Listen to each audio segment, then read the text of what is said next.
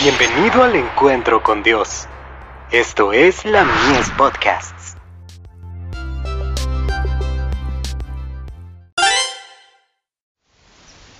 Cada día con Dios. Tengamos dominio propio.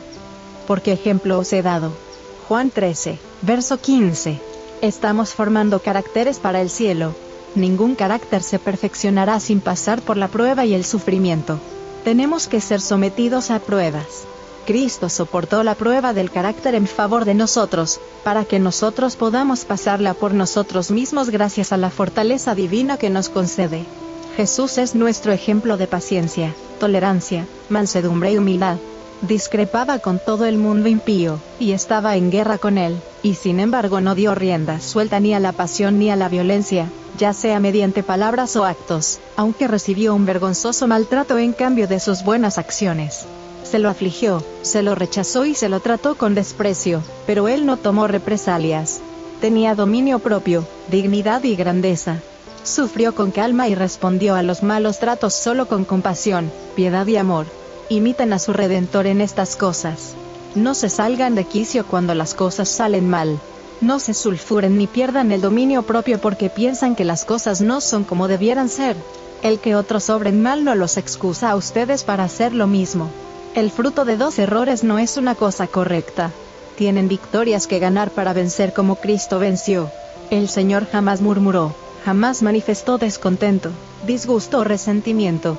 Nunca se descorazonó, se desanimó, se enojó, se enfureció.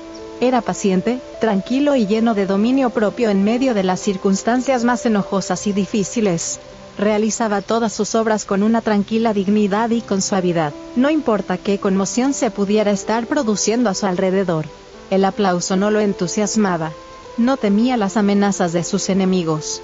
Se movía en un mundo de excitación, violencia y crimen, tal como el sol se mueve entre las nubes.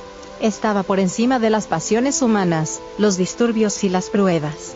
Avanzaba como el sol por encima de todo ello. Pero no era indiferente a los males de la humanidad.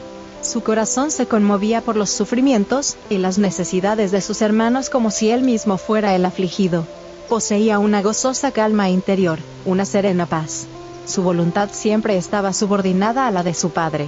No se haga mi voluntad, sino la tuya, fueron las palabras que surgieron de sus labios pálidos y temblorosos. Carta 512, del 11 de septiembre de 1874, dirigida a Edson y.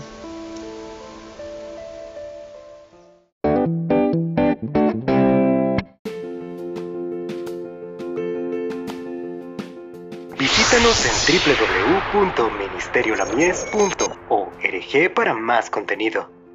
Dios te bendiga.